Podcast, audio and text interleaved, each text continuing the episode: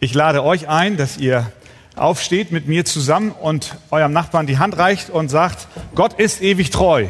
Das haben wir eben gehört und das werden wir auch gleich lesen. Gott ist ewig treu.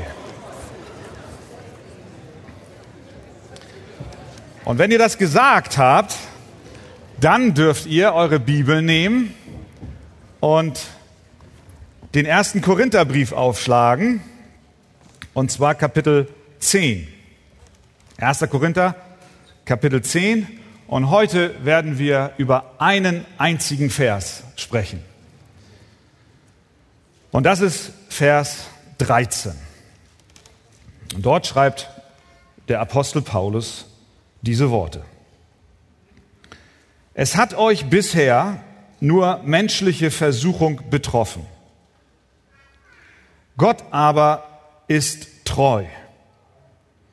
Er wird nicht zulassen, dass ihr über euer Vermögen versucht werdet, sondern er wird zugleich mit der Versuchung auch den Ausgang schaffen, so dass ihr sie ertragen könnt. Amen. Nehmt gerne Platz. In den Versen zuvor warnt der Apostel Paulus anhand des Beispieles Israel in der Wüste die Gläubigen vor Arroganz und Überheblichkeit. Manch ein Christ meint, die Gnade Gottes missbrauchen zu können, die den Gläubigen ans Ziel in die ewige Gemeinschaft mit Gott bringt. Die Schlussfolgerung für einige ist, wenn Gott dafür sorgt, dass ich das Ziel erreiche, dann kann ich ja leben, wie ich will. Menschen, die so denken, sind vermessen und öffnen der Versuchung und der Sünde Tür und Tor. Deshalb schreibt der Apostel in Vers 12, der Vers vor unserem gelesenen, wer meint, er stehe, der sehe zu, dass er nicht falle. Wenn wir glauben, unser geistliches Leben sei stark, unsere Lehre ist gesund und unser moralisches Verhalten ist einwandfrei, dann sollten wir besonders auf der Hut sein. Niemand sollte glauben, er sei den Versuchungen des Satans oder des eigenen Fleisches gegenüber bestens gewappnet. Besser ist, sich selbst weder als weise noch als stark zu betrachten, sondern in Demut und in Abhängigkeit vor Gott das Leben zu führen. Da waren also in Korinth einmal diese Gruppe von Menschen, die in einer starken Selbstsicherheit lebten und deswegen Vers 12, wer meint, er stehe, der sehe zu, dass er nicht falle. Dann aber gibt es auch eine Gruppe von Menschen, die sich die Warnungen, die der Apostel Paulus anhand der Sünde des Volkes Israels in der Wüstenwanderung sich sehr zu Herzen nehmen die das alles hören, was für Fallen auf den Weg waren und wie Israel in die Sünde hineingerannt ist. Es sind Menschen, die von den vielen Anfechtungen und Versuchungen ihres Lebens wissen. Und ich glaube, auch heute Morgen sind viele unter uns hier, die wissen, sie stehen in mancher Prüfung und in manch einer Versuchung. Du fragst dich, wie kann ich verhindern, dass ich wie Israel damals begierig nach dem Bösen bin? Wie kann ich verhindern, dass mein Herz den Götzen anhängt? Wie kann ich der Versuchung standhalten, nicht goldene Kälber in meinem Leben zuzulassen, die ich anbete? Wie kann ich es vermeiden, den Herrn zu versuchen? Wie schaffe ich es, nicht zu murren? Ihr erinnert euch an den letzten Sonntag, wo all diese Dinge angesprochen worden sind. Wie um alles in der Welt kann ich der Sünde widerstehen? Wie kann ich Gott in meiner Krankheit vertrauen und seinen guten Plan in meinem Leben nicht in Frage stellen? Wie kann ich in meinen finanziellen Sorgen Kurs halten und nicht murren und klagen. Heute Morgen will Gott uns ein Wort des Trostes geben, wenn wir in Anfechtung sind und wenn wir in Lebensumständen sind, die uns prüfen wollen und die uns testen. Das erste Trostwort heute Morgen lautet, Gott prüft, um uns zu stärken. Der Text sagt, es hat euch bisher nur menschliche Versuchung betroffen. Die Elberfelder übersetzt, keine Versuchung hat euch ergriffen als nur eine menschliche. Mit anderen Worten, die Versuchung will dich ergreifen. Sie will dich beherrschen. Sie will dich regieren. Das Wort für Versuchung kann im Original auch zwei Bedeutungen haben. Zum einen heißt es übersetzt, wörtlich übersetzt, Prüfung und zum anderen Versuchung. Prüfung und Versuchung sind zwei Seiten einer Medaille. Spurgeon hat einmal gesagt, Prüfung wird kommen. Und die Prüfung wird oft zu einer Versuchung, während die Versuchung immer eine Prüfung ist. Also, Prüfung wird kommen. Und sie kann zu einer Versuchung werden. Ein Mann hat einen neuen Job und er ist sehr froh und dankbar darüber, endlich Arbeit in einer angesehenen Firma. Er ist noch nicht lange angestellt und eines Tages leert sich das Büro, Feierabend, alle gehen. Er ist der Letzte und er stellt fest, auf seinem Schreibtisch hat jemand einen Stapel Geld liegen lassen. Er sieht dieses Geld und er nimmt es und packt es in seinen Aktenkoffer und geht nach Hause. In seinem Herzen fasst er den Entschluss, am nächsten Tag sofort den Chef aufzusuchen, um ihm das Geld auszuhändigen und zu sagen, hier, das habe ich gefunden. Der nächste Tag kommt, er geht sofort zur Arbeit, gleich in das Büro seines Chefs. Er legt diesen Batzen Geld auf den Tisch und sagt, Chef, das hat jemand bei mir auf dem Schreibtisch liegen lassen. Ich möchte es gerne zurückgeben, dass nicht jemand lange danach sucht. Der Chef schaute ihm in die Augen und sagte, ich habe das Geld liegen lassen. Es war ein Test. Sie haben bestanden. Das war ein Test, eine Prüfung. Wenn dieser Mann dieses Geld genommen hätte und er wäre nach Hause gegangen und auf dem Weg nach Hause hätte er gedacht, ah, es wäre gar nicht so schlecht, dieses Geld auch anderweitig einzusetzen. Zum Beispiel für ein schönes Essen mit meiner Frau oder einen Kurzurlaub oder ich kaufe mir einen neuen Fernseher. Es wird ja keiner merken. Dann wäre dieser Test für ihn zu einer Versuchung geworden dann hätte dieser Umstand ihn verleitet, eventuell etwas Böses zu tun. Wir alle haben solche Prüfungen in unserem Leben. Täglich. Auf die eine oder andere Weise. Du hast nicht genug Geld, weil plötzlich dir dein Job gekündigt wird. Ein Test. Und du denkst, was mache ich jetzt? Die Einnahmen decken nicht die Ausgaben, aber du möchtest vor Gott wohlgefällig leben und entschließt dich, die Familie anzuleiten, dass alle unnötigen Ausgaben auf das äh, gekürzt werden, sodass die Einnahmen reichen. Du gehst bei und sagst, ich möchte alles tun, was ich kann, um trotzdem meine Rechnung zu begleichen.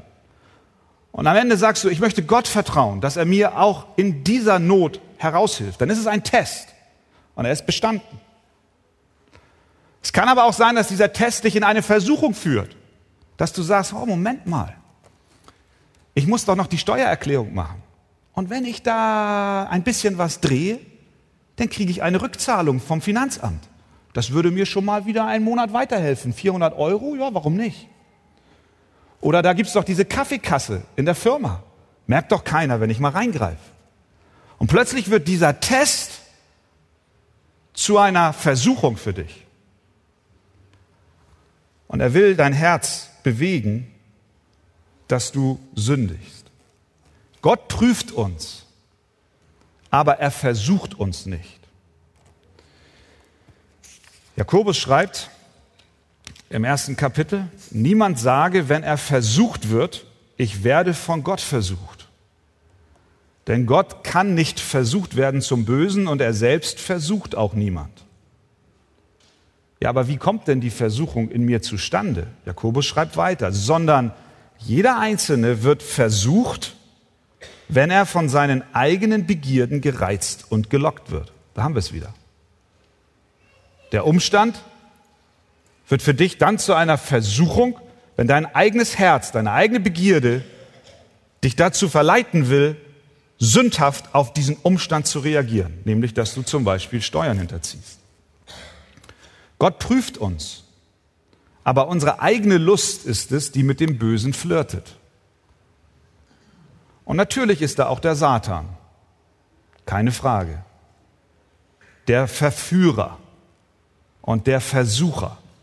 Jesus wurde vom Geist in die Wüste geführt, aber nicht um vom Geist versucht zu werden, das tat ein anderer. Es war der Teufel, wie Matthäus 4.1 schreibt, damit er vom Teufel versucht würde. Auch Hiob ging es so.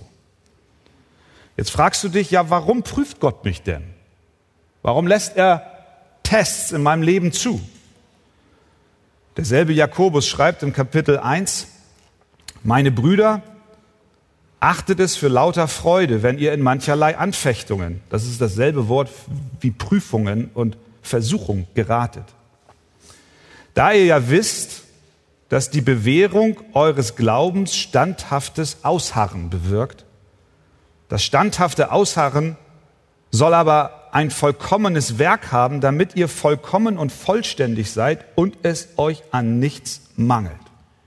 Das heißt, es gibt Prüfungen in deinem Leben, die Gott zulässt. Und er tut es, damit du standhaft wirst und stark wirst im Glauben. Er hat eine gute Absicht mit der Not, in der du dich befindest. Er will unseren Glauben stärken. Er will uns lehren zu siegen. Er will uns beibringen zu überwinden. Unsere Widersacher wollen uns versuchen, um uns zu schaden. Der Teufel will dich prüfen, versuchen, damit du Schiffbruch erleidest. Aber Gottes Ziel bei der Prüfung ist genau das Gegenteil. Er will dich trainieren. Er will dich präparieren. Er will dich stärken so wie Muskeln durch Widerstand gestärkt werden, so wird auch dein Glaubensleben durch Widerstand gestärkt. Das sind natürlich unangenehme Erfahrungen, ohne Frage. Und wir sollten sie auch nicht von selbst suchen und uns ins Unglück stürzen. Deshalb lehrt Jesus uns beten, führe uns nicht in Versuchung, sondern erlöse uns von dem Bösen. Das beten wir doch gerne, oder? Satan ist der Böse. Wir sollen also Gott darum bitten, dass die Versuchungen, die uns ereilen, nicht durch Satan derart gelenkt werden, dass sie uns zur Sünde werden. Wir beten also, Herr, halte uns auf, unser böses Herz, bevor Satan deine Prüfung in seine Verführung verwandeln kann. Der erste Trost in deinen Anfechtungen also lautet, Gott prüft dich, um dich stark zu machen. Zweiter Trost in deinen Anfechtungen. Paulus schreibt, es hat euch bisher nur menschliche Versuchung betroffen. Das heißt, Versuchungen gehören zur Natur des Menschen. Sie sind nicht übernatürlich und kommen von einem anderen Stern. Sie sind niemals so stark, dass wir ihnen nicht widerstehen können. Jeder von uns der zu Christus gehört, befindet sich unter den Angriffen des Teufels. Jeder von uns hat seine Standardsünden, mit denen er zu kämpfen hat. Niemand hier in diesem Raum ist heilig und perfekt. Und hat keine Kämpfe. In dem Moment, wo Jesus Christus in dein Leben gekommen ist, war der Friede mit der Welt dahin und es begann plötzlich ein Krieg in dir zu toben. Deine alte Natur fing an, gegen die neue aufzubegehren. Und dieser Kampf ist ein andauernder Kampf, von dem wir erlöst werden, wenn wir bei Jesus Christus sind. Aber wir dürfen durch die Schule Gottes gehen und stärker werden und zunehmen und die Sünde mehr und mehr besiegen. Alle Versuchungen, die zu uns kommen, erreichen uns durch Situationen des täglichen Lebens. Es haben euch bisher nur menschliche Versuchungen getroffen. Ganz menschlich ist das. Gestern war etwas ganz Menschliches in meinem Leben. Ich saß zu Hause und bereitete mich auf diese Predigt vor. Und meine Frau, die ist sehr gut darin, mir den Rücken freizuhalten, wenn ich meine Predigten vorbereite. Das heißt, sie hilft, dass keine Störungen in mein Büro kommen. Und dann war sie mit den Kindern gestern unterwegs. Und irgendwann, ich war so ein bisschen auch, wie das so ist, menschlich unter Zeitdruck. Und dann denke ich, hm, kriegst du das alles hin? Schaffst du das bis Sonntag früh um zehn, die Predigt fertig zu haben? Es war so ein innerer Kampf in mir. Und dann klingelt plötzlich das Telefon. Ist einer meiner Kinder dran. Sie waren unterwegs. Papa, kannst du schon mal den Ofen anmachen? Ah. Ich denke, den Ofen an. Man muss das jetzt sein. Jetzt muss ich runterlaufen, den Ofen anmachen, damit, wenn sie dann kommen. Und da denke ich, naja, gut, gut, machst du, denke ich, machst du. Ich gehe wieder hoch, setze mich hin. Klingelt das Telefon. Papa, das Auto ist liegen geblieben. Ich so, nein. Es war eine, es, ich muss sagen, es war eine Versuchung für mich in dem Moment zu hadern. Und ich war, glaube ich, auch im ersten Augenblick ziemlich pampig. Liebe Familie Wegert, verzeiht mir.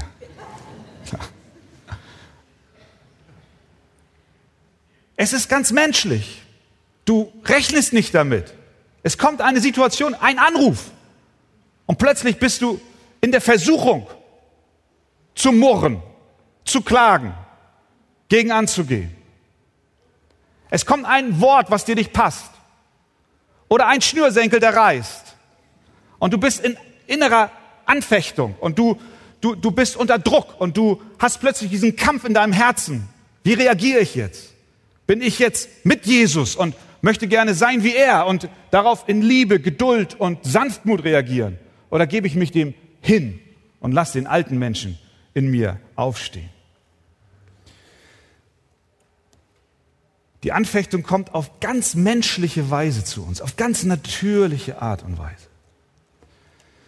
Aber es gibt auch Phasen in deinem Leben, in denen du meinst, und glaubst, das Los, was du zu tragen hast, ist besonders schwer. Das ist dann nicht nur mehr nur ein Anruf, sondern das ist vielleicht eine Krankheit, mit der du durch über Jahre abkämpfst.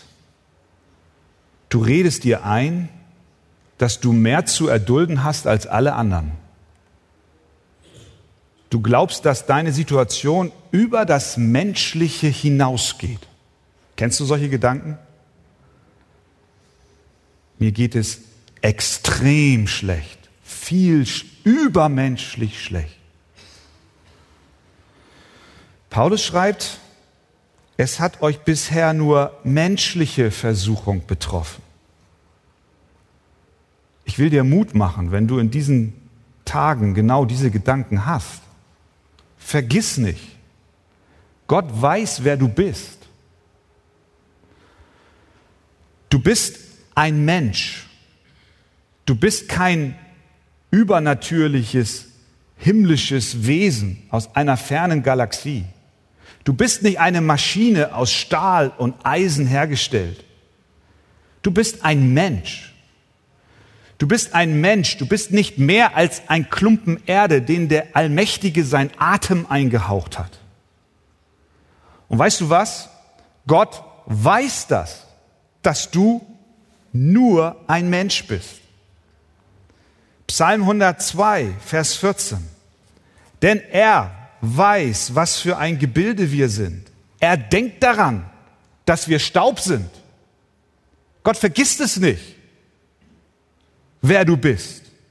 Und weil er weiß, wer du bist, wird er, dir auch, wird er auch nicht zulassen, dass dir eine übermenschliche Versuchung widerfährt. Er wird nicht gestatten, dass man mit dir umgeht, als wärst du aus Eisen oder Stahl. Du sagst, aber ich bin extrem versucht. Ich habe extreme Nöte in meinem Leben. Ja, das stimmt. Aber der Herr hat dir die Geschichte Israels, die wir in den Versen zuvor gelesen haben, am letzten Sonntag gegeben, als ein Beispiel dafür, dass andere durch ebenso solche Versuchungen und Anfechtungen gegangen sind wie du. Du sagst, ich habe es schwer auf der Arbeit, ich muss mein täglich Brot verdienen, es ist nicht einfach für mich, ich werde gemobbt, ich habe Schwierigkeiten überhaupt meine Arbeit zu erfüllen, ich muss früh aufstehen, ich verdiene nicht genug Geld. Die Israeliten mussten nicht so viel arbeiten, denen fiel das Manna vom Himmel. Richtig, Gott versorgte sie. Und trotzdem wollten sie zurück in die Sklaverei, weil sie meinten, das Essen sei dort besser. Mach dir nichts vor. Der Teufel und dein eigenes Herz würden dich auch dann zur Sünde versuchen, wenn dir jeden Morgen dein Brot auf den Teller fallen würde. Plopp, da ist es. Es wird mit Sicherheit auch dann in deinem Herzen es Situationen geben, wo du versucht bist zu sündigen. Du sagst vielleicht, ja, ich kämpfe mit meiner geheimen Sünde der sexuellen Lust und wir wissen doch alle, heute ist die Versuchung viel größer als damals. Die Israeliten hatten ja schließlich keine Fotos und kein Fernsehen und kein Internet. Aber was taten sie trotzdem? Sie trieben Unzucht und hurten, sodass 23.000 von ihnen fielen, wie Paulus in den Versen zuvor geschrieben hat. Deine Versuchung, in der du steckst, ist nicht neu. Sie ist alt. Wir könnten viele Versuchungen aufzählen, in denen wir uns befinden. Die Tatsache ist, es hat uns bisher nur menschliche Versuchung getroffen. Es gab und es gibt auf diesem ganzen Globus Menschen, die dieselben Anfechtungen haben, so wie du.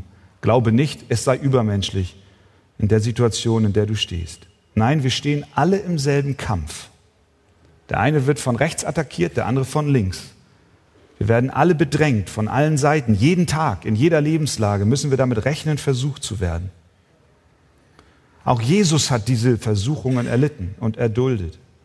Er wurde so wie du und ich. Er hat sie ausgehalten. Hebräer 4, Vers 15. Denn wir haben nicht einen hohen Priester, der nicht Mitleid haben könnte mit unseren Schwachheiten, sondern der in allem in gleicher Weise wie wir versucht worden ist, doch ohne Sünde. Das ist der entscheidende Unterschied. Am Kreuz von Golgatha widerstand er der größten Versuchung und ich glaube, die war wirklich nicht tragbar für irgendeinen Menschen. Das war eine übermenschliche Versuchung, als er dort hing und alle Möglichkeiten gehabt hätte, vom Kreuz herabzusteigen, aber er sich entschied, gehorsam diesen Weg des Vaters bis zum Ende zu gehen. Dein hoher Priester, Jesus Christus, weiß, dass du ein Mensch bist. Er kennt jede deiner Versuchungen. Daher vertraue ihm, dass er dir in deinem Kampf stärkend vorangeht geht und du mit seiner Kraft überwinden kannst. Amen. Amen. Ihr Lieben, wir machen Fortsetzung und stehen noch einmal auf.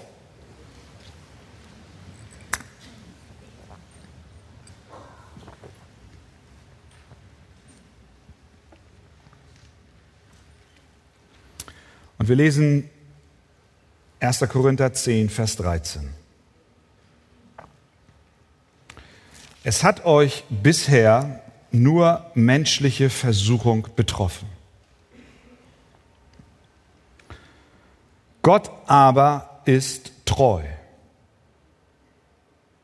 Er wird nicht zulassen, dass ihr über euer Vermögen versucht werdet, sondern er wird zugleich mit der Versuchung auch den Ausgang schaffen, so dass ihr sie ertragen könnt. Amen. Ihr dürft gerne Platz nehmen. Gott lässt also Prüfungen in deinem Leben zu, um dich geistlich stark zu machen und damit du trainiert wirst, ihn im allem zu vertrauen. Diese Prüfungen können ganz unterschiedlicher Art sein. Sie sind unterschiedlich in ihrem Umfang und sie sind auch unterschiedlich in ihrer Dauer. Der eine wird versucht durch einen Gedanken, der ihn in sein Herz kommt und durch Gottes Gnade widersteht er der Versuchung und die Sache ist abgehakt. So etwas erleben wir täglich. Aber dann gibt es auch Versuchungen und Anfechtungen, die über eine lange Zeit hinweggehen, wo wir zu kämpfen haben mit dem Verlust eines lieben Menschen, wo wir nicht wissen, wie die Zukunft weitergeht und aussieht. Gesundheitliche Nöte, die nicht mal eben vom Tisch gewischt werden können. Unser Vers gibt uns Trost, wenn wir uns in diesen Situationen befinden. Ein weiterer Trost ist, Gott ist treu. Paulus schreibt, es hat euch bisher nur menschliche Versuchung betroffen, Gott aber ist treu. Es ist wichtig, dass wir uns in unserem Kampf, in dem wir stehen, immer wieder in Erinnerung rufen, dass Gott treu ist. Seine Treue ist vollkommen. Unsere Treue ist nicht vollkommen. Sind wir untreu, so bleibt er doch treu. 1. Korinther 1, Vers 9. Gott ist treu, durch den ihr berufen seid zur Gemeinschaft mit seinem Sohn Jesus Christus, unserem Herrn. 2. Thessalonicher 3, Vers 3. Aber der Herr ist treu er wird euch stärken und bewahren vor dem Bösen. Hebräer 10, Vers 23. Lasst uns festhalten am Bekenntnis der Hoffnung, ohne zu wanken, denn er ist treu, der die Verheißung gegeben hat. Lieber Bruder, liebe Schwester, vergiss nicht, Gott ist treu. Ob wir feststehen oder ob wir wanken, Gott ist treu. Er ist unsere Hilfe in der Not. Als Gott zu dir sagte, ich werde mit dir sein und die Hand von dir nicht abtun und dich nicht verlassen, da gab er dir ein Versprechen und er ist treu, dieses Versprechen auch durchzuführen. Gott ist treu in seinen Verheißungen, die er Abraham gegeben hat. Er begegnete diesem Mann und er sagte, aus dir will ich ein Volk machen. Und das wird ein Segen sein für alle Nationen. Und über die Geschichte hinweg des Alten Testamentes bis hin zum heutigen Tag hat Gott diesen Treueschwur, den er gegeben hat, eingehalten. Obwohl die Menschen sich von ihm abwandten, war er immer treu. Er versprach nicht nur, den Retter zu senden, sondern er tat es auch. Gott ist all seinen Verheißungen gegenüber treu. Wenn du in deinem Tagebuch blätterst und eine Seite suchst, auf der er nicht treu war, dann bin ich der festen Überzeugung, du wirst zurückblickend sagen, ich finde so eine Seite nicht. Wie oft sprechen wir mit Menschen, die schon lange, über Jahre mit Gott leben. Und sie sagen immer wieder, Gott war treu. Er hat mich durchgeführt. Er hat mich hindurchgetragen. Er ging nicht von meiner Seite. Er war in meiner Not da als die Anfechtung über mich kam, als die Krankheit nicht weichen wollte, als die Ehe zu zerbrechen drohte. Gott war treu. Er hat mich gehalten. Er hat mich nicht losgelassen. Er hat mich durchgeführt. Vergiss es nicht. Gott ist treu. Und wenn der Zweifel kommt und du Gott in Frage stellst, dann vergiss nicht, Gott ist treu. Sein Wesen ist unveränderlich. Er bleibt derselbe, gestern, heute und in Ewigkeit. Und in der Not, in der du dich befindest, vergiss nicht, Gott ist treu. Haben deine Freunde dich verlassen? Haben Enttäuschungen dich getroffen? Ja. Aber war Jesus auch nur eine Sekunde fern? Hat er dich in deinen Schwierigkeiten nicht viel mehr auf seinen Armen getragen? Er ist treu. Auch in Zukunft werden Prüfungen und Tests auf dich warten. Da kannst du sicher sein. Es werden Momente kommen, wo dein Glaube getestet wird. Und deswegen ist es umso besser und umso wichtiger, schon heute sich daran zu erinnern und zu trainieren, niemals zu vergessen, Gott ist treu. Er ändert sich nicht. Gesundheit und Reichtum mögen gehen, nicht nur mögen, sie werden gehen. Deine Gesundheit wird dich eines Tages verlassen, dein Leib wird zerfallen. Wir wissen das, wir müssen der Realität ins Auge schauen. Und dein Bankkonto wird zerfressen werden von den Motten dieser Welt und vom Rost und von der Inflation und von der Regierung. Es wird alles vergehen. Und es werden Momente kommen in unserem Leben, in deinem Leben, wo du wirklich erschüttert wirst. Aber was sagt uns der Text? Gott ist treu. Trainiere dich schon heute, dass du diese Wahrheit nicht vergisst. Gott hat dir zugesagt, ich werde dich nicht verlassen. Ich bin bei euch alle Tage bis an der Weltende. Und wenn du auf dem Krankenbett liegst und dich nicht mehr rühren kannst, dann vergiss nicht, Gott ist treu. Er ist bei dir. Er sendet seine Engel. Sie dienen dir. Und er wird dich ans Ziel bringen. Er wird dich hindurchtragen durch die Anfechtung und die Nöte deines Lebens. Denn Gott ist treu. Worte und Versprechungen deiner Freunde sind Schall und Rauch, aber Gottes Wort bleibt in Ewigkeit bestehen. Bleibt in Ewigkeit bestehen. Wappne dich schon heute für Tage der Anfechtung und Prüfung und sei bereit, diese Wahrheit aus deinem Herzen sprechen zu lassen. Gott ist treu. Ein weiterer Trost. Wie zeigt Gott dir in diesem Zusammenhang seine Treue? Er zeigt sie, indem er Prüfung und Versuchung begrenzt. Was sagt der Text? Gott aber ist treu. Aha, und wie ist er treu? Er wird nicht zulassen, dass ihr über euer Vermögen versucht werdet. Satan durfte Hiob mit der Genehmigung Gottes in Bedrängnis bringen.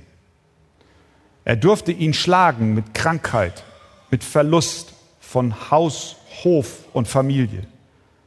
Er durfte ihn bedrängen mit allen möglichen Mitteln.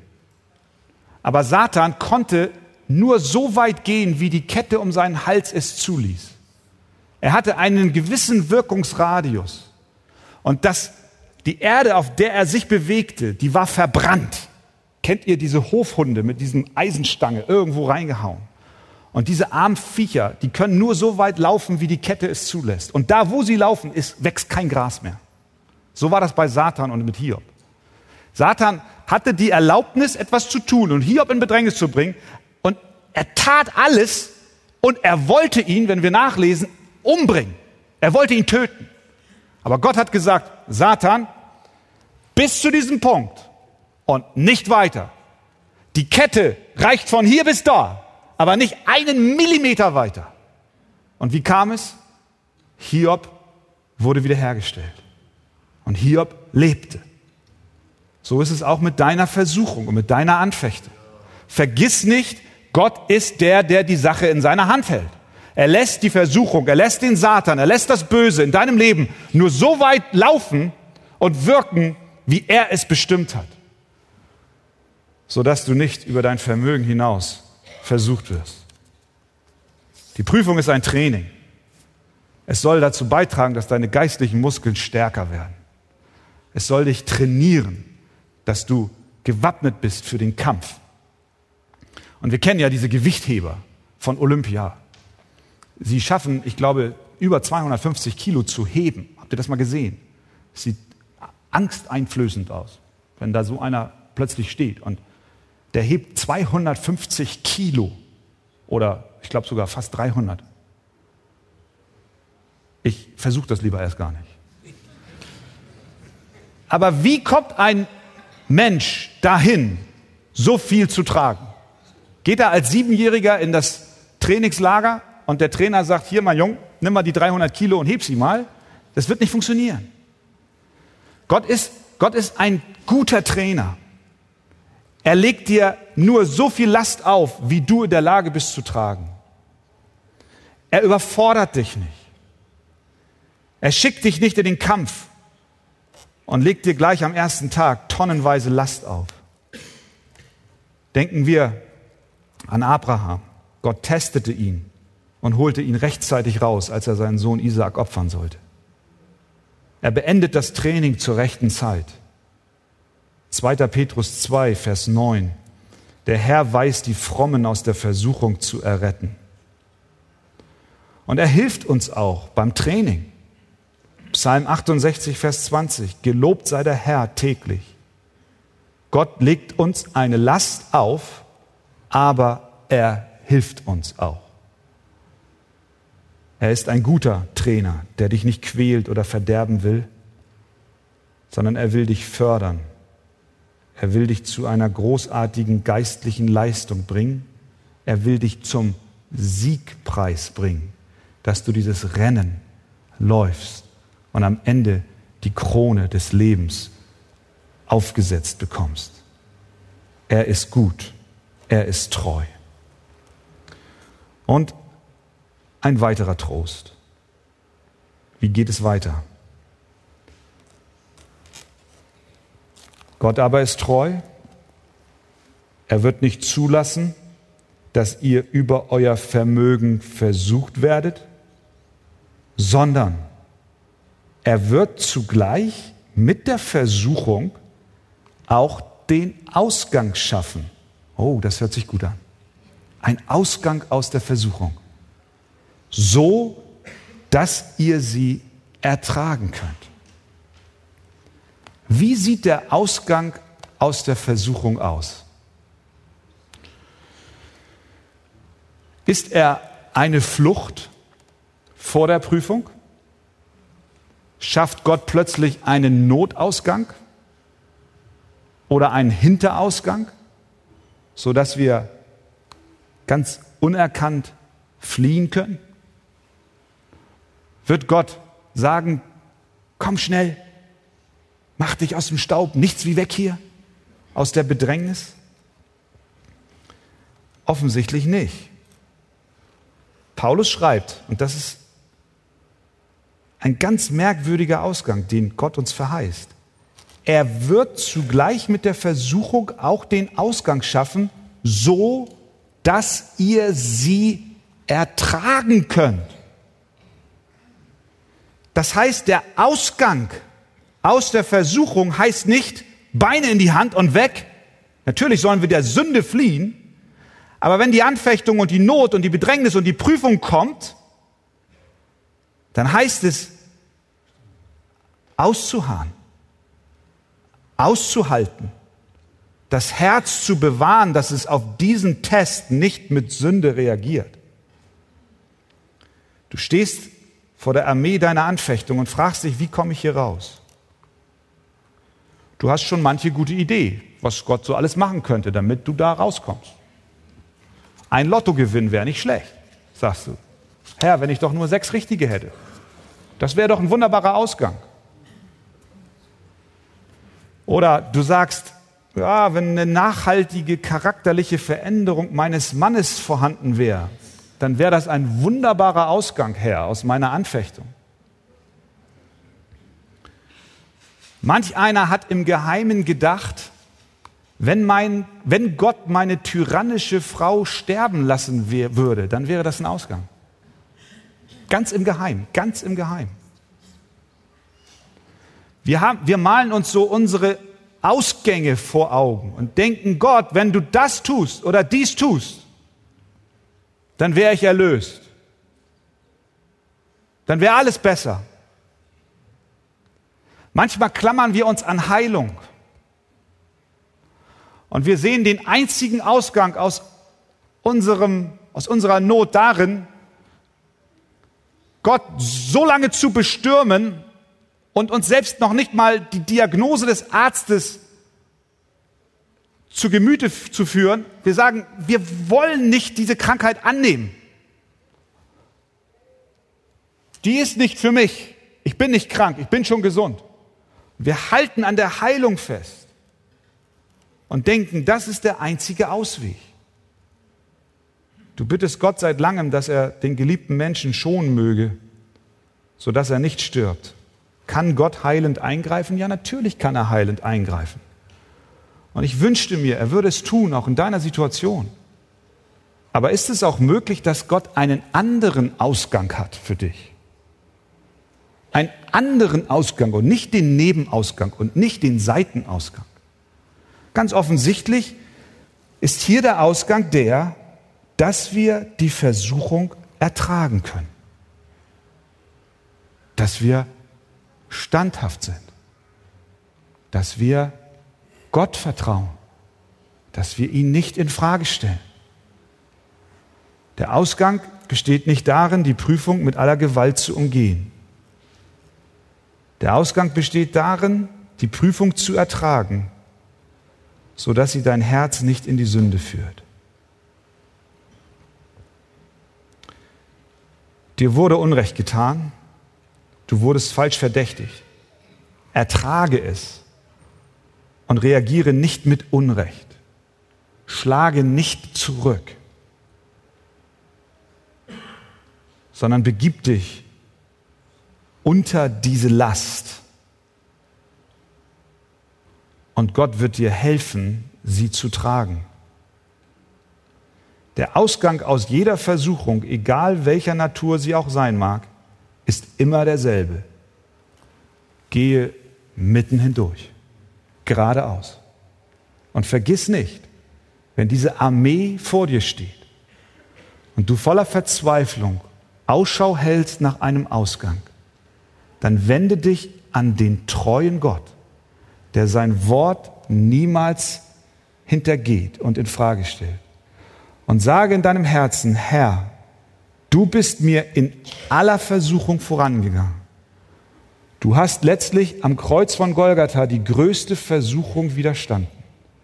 Und nun bitte ich dich, geh du mit mir. Du legst mir eine Last auf, aber ich vertraue, ich halte fest. Du wirst mir helfen, sie zu tragen. Und so möchte ich diese Situation ins Auge schauen und vielmehr nicht nach dem Ausgang fragen, wie ich dort herumkomme, sondern vielmehr fragen, Herr, wie kann ich in dieser Situation reagieren, sodass es dir die Ehre gibt? Und ich sage dir am Ende, wenn du diese, diese Versuchung hinter dir gelassen hast und du Treue und Glauben gezeigt hast an den lebendigen Gott, wirst du stärker sein als vorher. Wirst du deinem Menschen, deinem, deinem Bruder und deiner Schwester eine größere Hilfe sein als vorher. Es wird dich stärken. Es wird die ganze Gemeinde gesunden lassen. Und du wirst eine Ermutigung sein für alle, die nach dir kommen und durch dieselbe Anfechtung hindurchgehen müssen. Du kannst ihnen zur Seite kommen und sagen, schau mal, damals hat Gott mich, mir geholfen. Er hat mich hindurchgetragen durch die Anfechtung und durch diese Not. Lasst uns aufhören, diesen, diese Abkürzungen zu suchen und immer zu schauen, wie komme ich da am besten schnell raus, damit es mir menschlich gesehen bloß nicht ans Leder geht. Nein, Gott hat einen anderen Weg. Er wird einen Ausgang schaffen, so dass du die Versuchung ertragen kannst. Mein Gebet ist für uns heute Morgen, für jeden Einzelnen. Ich weiß, wir sind heute in dieser Versammlung eine bunt zusammengesetzte Schar. Und jeder Einzelne hat so seine eigenen Bereiche.